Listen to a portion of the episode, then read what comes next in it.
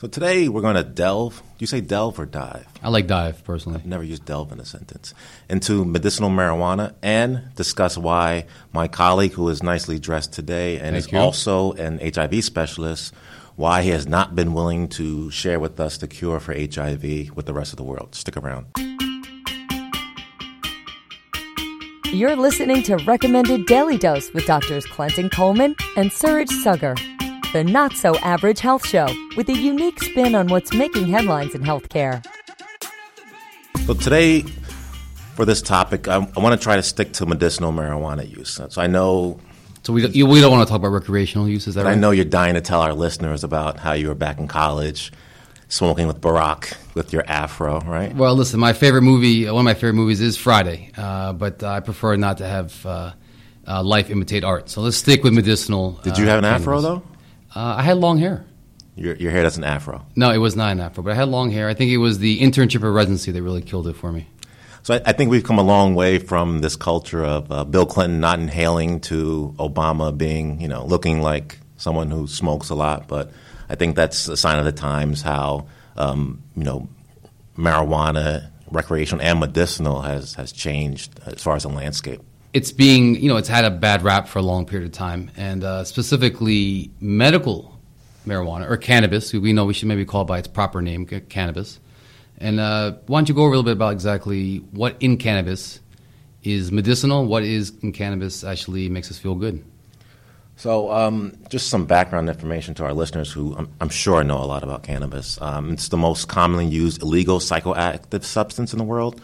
Um, and the, re- the psychoactive is the high part of it, and that's primarily due to THC. Right. Um, you're asking what THC is versus CBD. You've heard of CBD, right? So, CBD is is same extracted from hemp, which is the plant Plant. Right. um, that has less of the psychoactive properties, and that's commonly you know procured in oils and gummies and supplements like that. and that's really what we're talking about in terms of medicinal medicinal uses, right? Um, actually, both uh, the THC, which is the um, the psychoactive part of it, uh, and the CBD are, are both used for medicinal purposes. But we'll get into you know the risks and benefits for both of those. Um, you know, New Jersey is one of one of the 31st, 31 states that have um, marijuana for medicinal uses. Good point. Yeah. Um, and it's interesting, you know, it's so taboo, but we know that states that are more liberal actually have less risk of substance with uh, even recreational uh, marijuana use, and which I think is So you're saying by decriminalizing it, perhaps legitimizing it, uh, there's less chance of uh, abusing it. exactly Right. Um, and abuse overall, you know, marijuana is probably the least abused uh, medication. So as doctors, we have to talk about, right? I mean, what about the people who will say uh, this is a gateway drug to other more harder, uh, more harmful uh, medications? What do we tell people? So, so that's old school thinking, right? We used to think that if you if you had alcohol, you know, your shoes are kind of old school, actually. Thank you. You're If you if you had alcohol, then that led you to want to smoke marijuana, and that led to other narcotics, or opioids, heroin, cocaine. But that's not normally the. We've done some research, and that it's not true. So. Um, the new model, that's the gateway model. The new model is called the, the common liability model. So simply that's saying if, you know, based on your circumstances, your genetic factors, your, your addiction potential, uh, your environment, um, you're more likely to use substances um, regardless. Regardless of what you would start off with. exactly. So, whatever- it's just like alcohol. Like, right. we- So we- whatever's around, you'll use. Right. So we know that's multifactorial. It's probably a good thing to mention that why is it two people can drink the same amount, one becomes an alcoholic, one doesn't, right? Right. There's probably familial, genetic, environmental, uh, mental, and other uh, biological or physiological factors all play together. So we think the same thing is common, uh, or the same thing is true uh, with uh, THC and uh, cannabis. Right. Um, there's some recent studies. One, which, one I think is fascinating that it found the link in recreational marijuana use with increase in sales of you know munchy type foods, so certain Now, high who, calorie who would have, foods. Who would have imagined that you get uh, that that would happen? So more potato chips, late night yeah. pizzas. So yeah? they actually have some data. So um, in states where they recently legalized marijuana, there was a 3.1 uh, percent increase in ice cream, Hmm. 4.1 percent increase in cookies, and 5.3 percent increase in chips right after. So it's good for the economy. to say the least. You know, I wonder if you just really need a study to prove this, or we could have. No, that's a study. That's- is it a study? yeah. You probably could have gone to any college campus and uh, gotten the same information. Right. Or what you did when you were in college, right? No? Uh, let's let's keep moving on.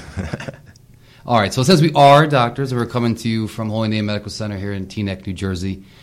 Let's uh, switch the gears for a second. and Talk.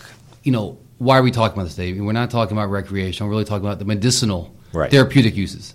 What are your thoughts? Um, so for both the CBD and the THC, you know, the most common indication is probably chronic pain, right? So Right. someone has headache, uh, cancer is pretty common. Cancer I for think pain. Smokey and Friday he was using it for his glaucoma. Uh, that's not what Smokey, not Smokey, Was it? Smokey? It- I think it was Smokey's dad. I don't remember. Smokey didn't have a dad. Smokey didn't have a dad. Then maybe it was Craig's dad. I don't remember. Could have been the preacher also. Right. So so pain. I think it was Bernie Mac. Okay, keep going. Yeah. If you have multiple sclerosis, it can be used for muscle spasms. It can treat nausea. So nausea is a big one, right, with chemotherapy and cancer right, patients. Right. Also, we commonly use the the medicated form, uh, Marinol, for appetite and appetite stimulant, and for uh, unintentional weight loss. So as an ID doctor, and you know, I treat a lot of HIV. Although thankfully, most patients uh, no longer that I see, we're seeing less of, of AIDS if you follow treatment, and we'll talk more about that later. But you know, you have this uh, chronic wasting syndrome uh, from uh, uncontrolled infections, decreased appetite. So we use that as well to stimulate the appetite and try to regain some uh, lean muscle mass. Right. So it has a role in certain diseases. Um, you know, the risks are important too. So most people think that marijuana is a benign drug, but there there are some risks involved. But on the spectrum of substances, Right. it's probably you know really down there. So um, That's what people commonly say that are proponents, right? It's natural, it comes from the earth. Right. God placed it here for us. The hippies. Whatever. Whatever. Oh, hippies, Rastafarians, uh, anyone from in college and, and, and beyond. But the idea is that, look, all these substances uh, overdone uh, will have side effects. But if you compare it to other legal uh, things like alcohol, for instance, the actual side effects and adverse effects are actually somewhat uh, significantly less. Right. Um, so we know about the high, so you know impairing your neuropsychological functions, and that's dose dependent. So the more That's, that's medical talk for getting high, I guess. Right, right. Okay. So your a lack of attention, concentration, memory loss, uh, learning. Um, there's some evidence that chronic cannabis use can lead to uh, development of seizures, uh, schizophrenia. So you mentioned seizures, but you know, interesting enough, when we were talking about the medicinal benefits, actually, I think in children, especially refractory seizures, that is, Right. seizures don't respond to normal medications. It's been used, uh, the CBD oil, with great benefit in Right. these children who have uh, suffered greatly with uncontrolled seizures and all the negative, what we call sequelae related to that. But it can also cause seizures, apparently. Um, chronic use. Chronic use, okay. Um, also depression, bipolar. So a lot of psychiatric disorders. Right. You may think this is interesting. It may lower your sperm count, right? Why, why would I think that? Interesting? I'm not sure. You're okay. you're you're done, right?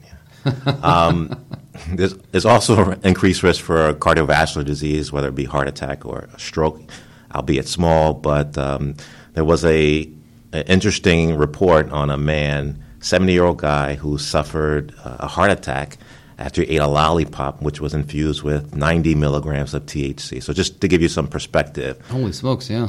yeah, a, a joint has about seven milligrams of THC. So he smoked the equivalent of 12 joints in one sitting. And you know, that probably should mention, I mean, first of all, this guy's 70 years old, so. so, so, yeah, so my question is why is a 70 year old man eating a lollipop? Eating a lollipop. When's the last time you had a lollipop for anything? Uh, uh, I think for anything, uh, since it's been a very long time. Maybe when my ears popped on Right. my last airplane flight. and where do you get marijuana lollipops from?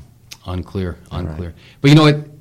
Probably should mention: is there a difference between ingesting, so the edibles, versus the more common way people may utilize uh, marijuana, which is smoking or vaping?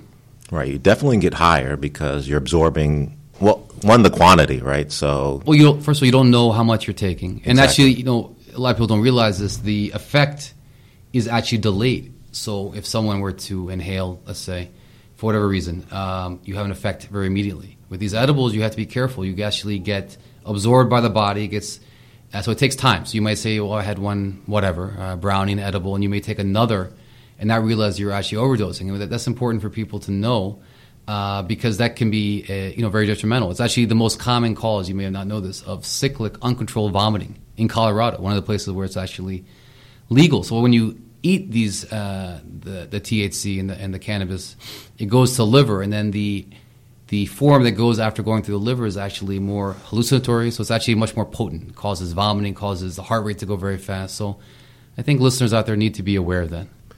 You think they should, uh, once it becomes legalized, do you think they should label how much THC? Uh, 100%. Listen, yeah. I've been, uh, you know, over there in uh, Holland and Amsterdam, and it's very clearly uh, labeled. It has to be, and that's part of the idea, right, of regulating this if it does become legal. And I think actually, since we're in New Jersey and now we know it's legal for medicinal purposes, I think there's even talk, and actually a lot of uh, talk that's getting closer and closer to be utilized uh, for adults for recreational purposes. So something that you and I, as physicians, have to be aware about, have to be uh, notify patients that may partake, uh, you know, if they're adults in that choice, and have to be aware of the, some of the side effects that may occur.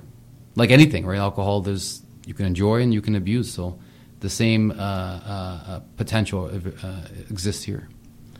Great. So I'm moving on to HIV. So you're the you're the specialist. So I need you to dispel some rumors, some, some from my community. Oh, so okay. What rumors specifically that, are we looking that's at? That's code, my community. Oh. If you didn't get the code, so I, I did get the code. Um, so, did the government actually have the cure for AIDS all along, and they were holding it? Uh, you know, as far as I know, no, no.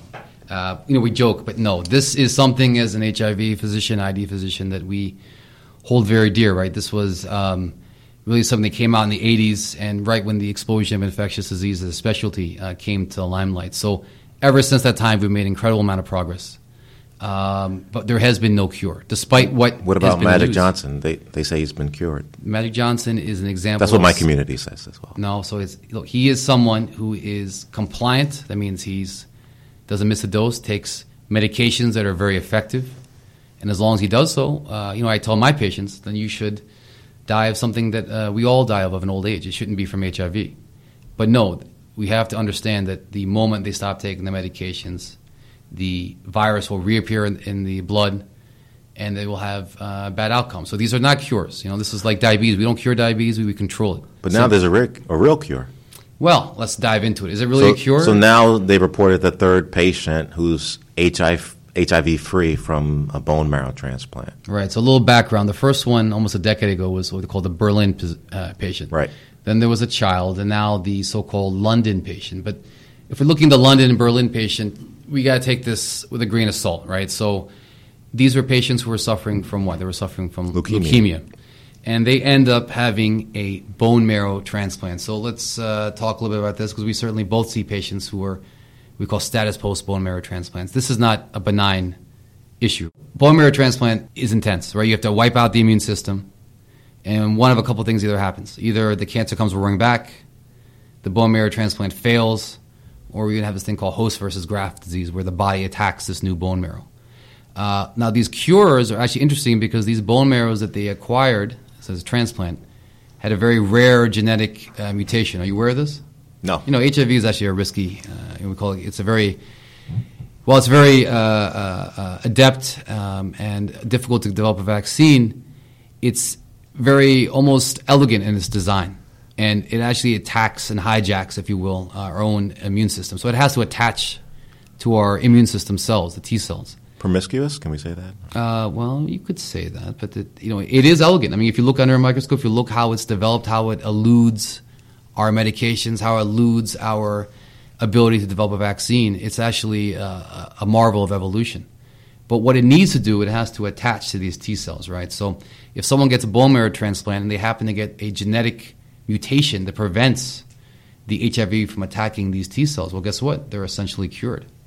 So, yes, in theory, you've had this Berlin patient and now the so called London patient that are cured of HIV because they waited off medications for, I think, over a year, almost a year and a half, still no signs of HIV to be found. And off of medications. Off medications, yeah. But when people say, is this a cure, doc? You know, is this what I need? Should I just go out and get a bone marrow transplant next week? That's that's different. This is just we were able to eradicate HIV in a host. Right, but that's not practical, right? Bone marrow transplant, especially the Berlin patient, almost died right. of all the side effects, all the possible infections that are associated with it, all the toxic medications. So nowadays, do you even need a cure if it's so well controlled? No, listen. I mean, when we talk about HIV, it's great. We made a lot of progress. These medications have side effects. Now we have one pill that will tr- once a day. It's very easy to take, but they all have side effects, and we are concerned about side effects like high cholesterol, uh, cardiovascular disease. So you actually get um, increased risks of strokes, heart attacks, etc. So again, this is a lifelong commitment. Um, we are still actively looking for a cure. Um, while we have better medications, we have medications that require fewer pills. Sometimes we call STR, single tablet regimens. We need and continue to ha- uh, need funding to look for a cure. Cure meaning vaccinations or other methodologies uh, to finally rid our, our bodies of HIV. But hey, what in the meantime do we do? Well, we need to increase access to these medications. We know it's great if you can afford it. Guess what? If you're in sub-Saharan Africa, where the major cases are, and we can't afford these medications, it really doesn't do anyone any good. Uh, we need to utilize. Have you heard of PrEP or PEP? Yes. What does that mean? That's uh, you take prophylaxis so you don't get uh, HIV. Yeah. So believe it or not, we offer medications. Let's say one someone in a couple, someone's positive. But those are someone's negative. antiretrovirals too. They are, but it's still underutilized. We know now that um, uh, prevention is is even more important than cure. So if someone has it and someone doesn't, and they're a monogamous couple, we offer this pre-exposure prophylaxis to keep the person who's negative, have them stay negative. Uh, if someone, let's say in the healthcare field, like myself, and I don't know if you knew this, but when I was a resident in Newark, I got stuck uh, with a needle in an HIV patient. I took PEP, post-exposure prophylaxis, for a month. I had to take medications uh, to make sure uh, that I didn't uh, acquire this from this patient that I was taking care of. So, you know, that's actually very personal for me. So these things are very important. Um, we have to make sure we continue to uh, diagnose and uh, screen for this because despite all our measures, how many th- how many patients do you think develop HIV in the United States alone every year? It's pretty low. No, it's actually forty thousand new cases. That that incidence. That's pretty high. Yeah, exactly. So even though people are living longer, um, people may, you know, uh, have become a little lackadaisical, and they may uh, have put down their guard in terms of safe sexual practices and other things. Uh, but we're still seeing about forty thousand cases every year of HIV, and that's New probably cases. new cases. And there's probably a lot more. There's many people out there who don't know they have it. So we have to, as physicians and as listeners out there, be aware of this. Uh, there's no reason not to get tested. There's reasons uh, if you think you're at risk, then you should uh, ask your physician about PrEP, the pre-exposure prophylaxis, even the post-exposure prophylaxis uh, uh, can be utilized in healthcare workers and other people who may be exposed. And you know, until we find a cure, uh, we have to keep trucking along. We made a lot of progress, but we still have a long ways to go. I think it's one of those diseases where we're you know we're dying for a cure. Right? Well, dying for a cure now, you know, thankfully people aren't But necessarily. even though you don't need a cure, right? People aren't dying. I mean, it's it has its comorbidities, but Well, like everything in, you know, we talk about this in the show about uh, disparities in healthcare. I mean, what's great and going on in the United States is not necessarily happening in other Right. resource poor areas. And, you know, there's social barriers, there's economic barriers to getting these medications. Um, so we really, you know, looking for a vaccine, looking for cures, and also improving our ability to uh, screen, educate, and prevent transmission in the first place have to be in the forefront. We can't lose the steam, the uh, momentum we've developed over the last many years. Listen, I started uh, my fellowship in infectious disease in 2005, but you know, as a resident in the early 2000s, I'm sure you as well. You saw plenty of these patients dying without any real hope. we had a whole floor for for HIV. Same with us, you know, and this was oftentimes a, uh, a place of, uh, of, of last, you know, really no hope. So a lot has changed, a lot needs to be done, but we need to end this on a high note. What do you think? So hope is the key word. You got my pun, I hope. Ah, got it. Good. A little slow here. So thanks for listening. Um, please subscribe to hear more episodes at holyname.org slash recommended daily dose. You can see you can find us on iTunes and Spotify, and don't forget to subscribe and rate us. We'll see you next time. See you next time. Until then, I'm your host, Dr. Suraj Saggar. And Dr. Clinton Coleman. Check out recent episodes and learn more about these two modern medicine men and their podcast at holyname.org slash recommended daily dose.